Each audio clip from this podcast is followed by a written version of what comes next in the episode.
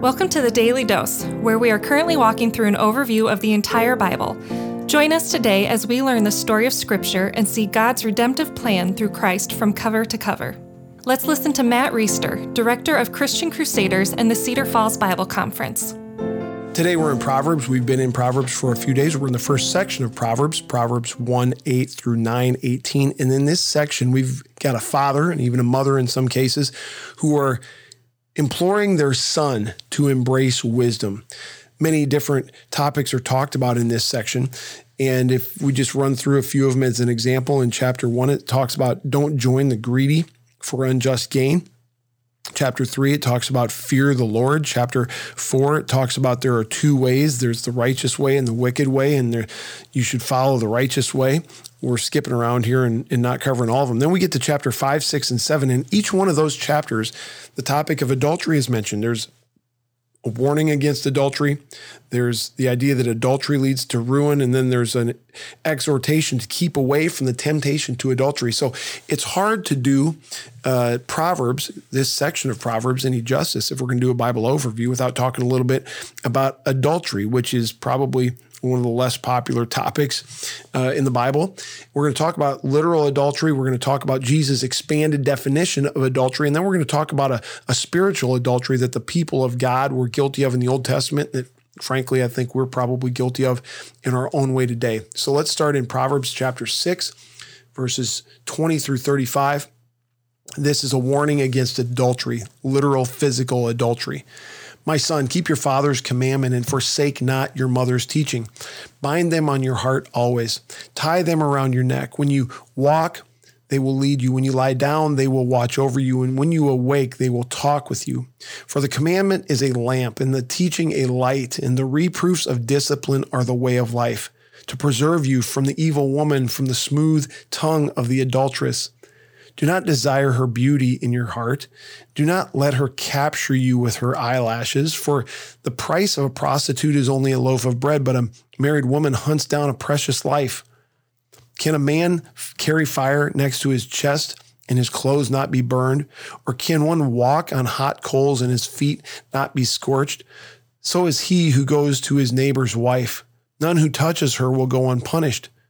People do not despise a thief if he steals to satisfy his appetite when he is hungry, but if he's caught, he will pay sevenfold.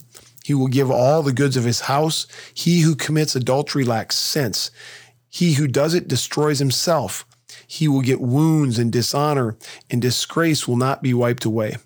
For jealousy makes a man furious, and he will not spare when he takes revenge. He will accept no compensation. He will refuse, though you multiply gifts. And so if you read through this carefully, and many times as I have, there are several aspects of adultery that are alluded to here. The, the woman who is maybe pursuing the man, the man who is pursuing the woman, the, the man who is married to the woman who's committing adultery.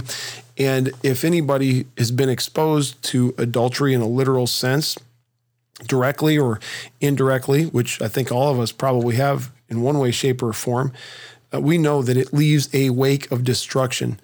And it's something that should definitely be avoided. It's not all that it's cracked up to be. And that's what this proverb is telling this son. Stay away from adultery. Don't have sexual relations with a woman who's not your wife, because it heaps misery upon misery. Now, before we get too uncomfortable, and before people who have committed adultery who are listening to this feel like we're pointing them out or holding this up higher than we should as a sin that should be avoided, and before people who haven't committed adultery in a literal sense start to feel too comfortable because they think I'm off the hook here, this isn't talking about me, let's remember what Jesus said in the New Testament about adultery. You remember how he expanded the definition of adultery? He said, you've heard it said in the Old Testament, you shall not commit adultery.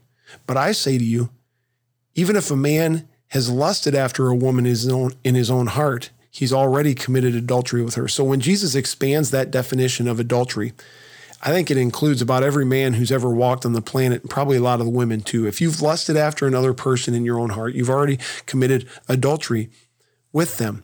And if that's the standard, and, and that is the standard, that's what Jesus says. And what he was trying to do there was say, guys, you're all guilty Everyone's guilty not only of adultery, but let's go through all ten commandments and expand the definition of these commandments. Don't think that you can be righteous before God by following the commandments. You can't. There's no way to be righteous. There's no one righteous, not even one.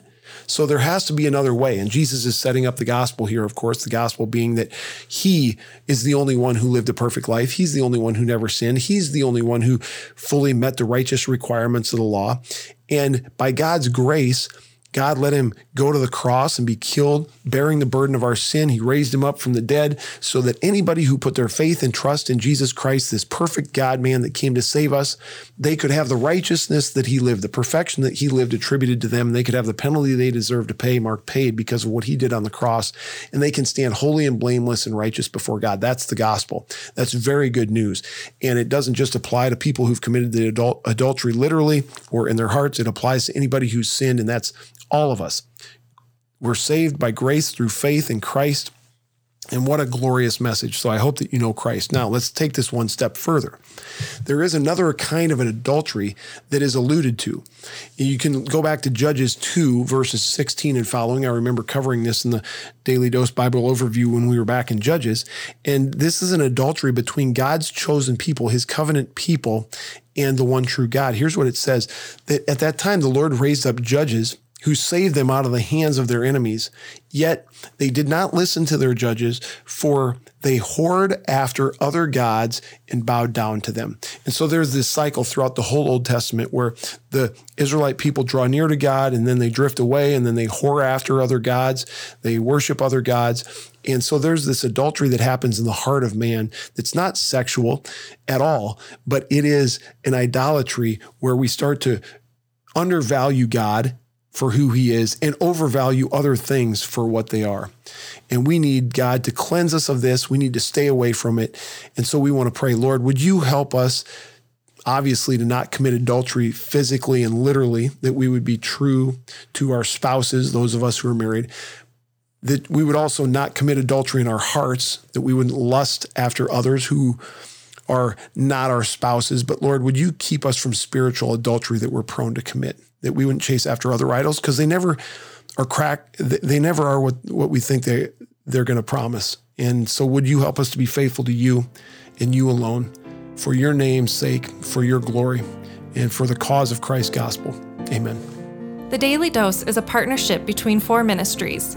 First is Christian Crusaders, where you can find weekly thirty-minute worship services at christian crusaders dot org, and where you can hear engaging interviews and other content on one of our three podcasts. Second is Fresh Wind Worship, whose weekly worship services are available on their YouTube channel, Fresh Wind Ministries, and linked to their Facebook page, Fresh Wind Worship. Third is the Cedar Falls Bible Conference, whose conference videos are available at cedar falls bible conference dot com. And please consider joining us for our one hundredth annual conference on Saturday, July thirty-first through Saturday, August seventh in twenty twenty-one. If you or someone you know could benefit from an anonymous online Christian mentor, please visit issues i face dot com, which is provided by Power to Change Digital Strategies, our fourth partnering ministry. Please subscribe to this podcast, leave a five-star review, and prayerfully consider financially supporting one of our partnering ministries. And check our episode notes for links and more details. Thank you for listening, and may God richly bless you.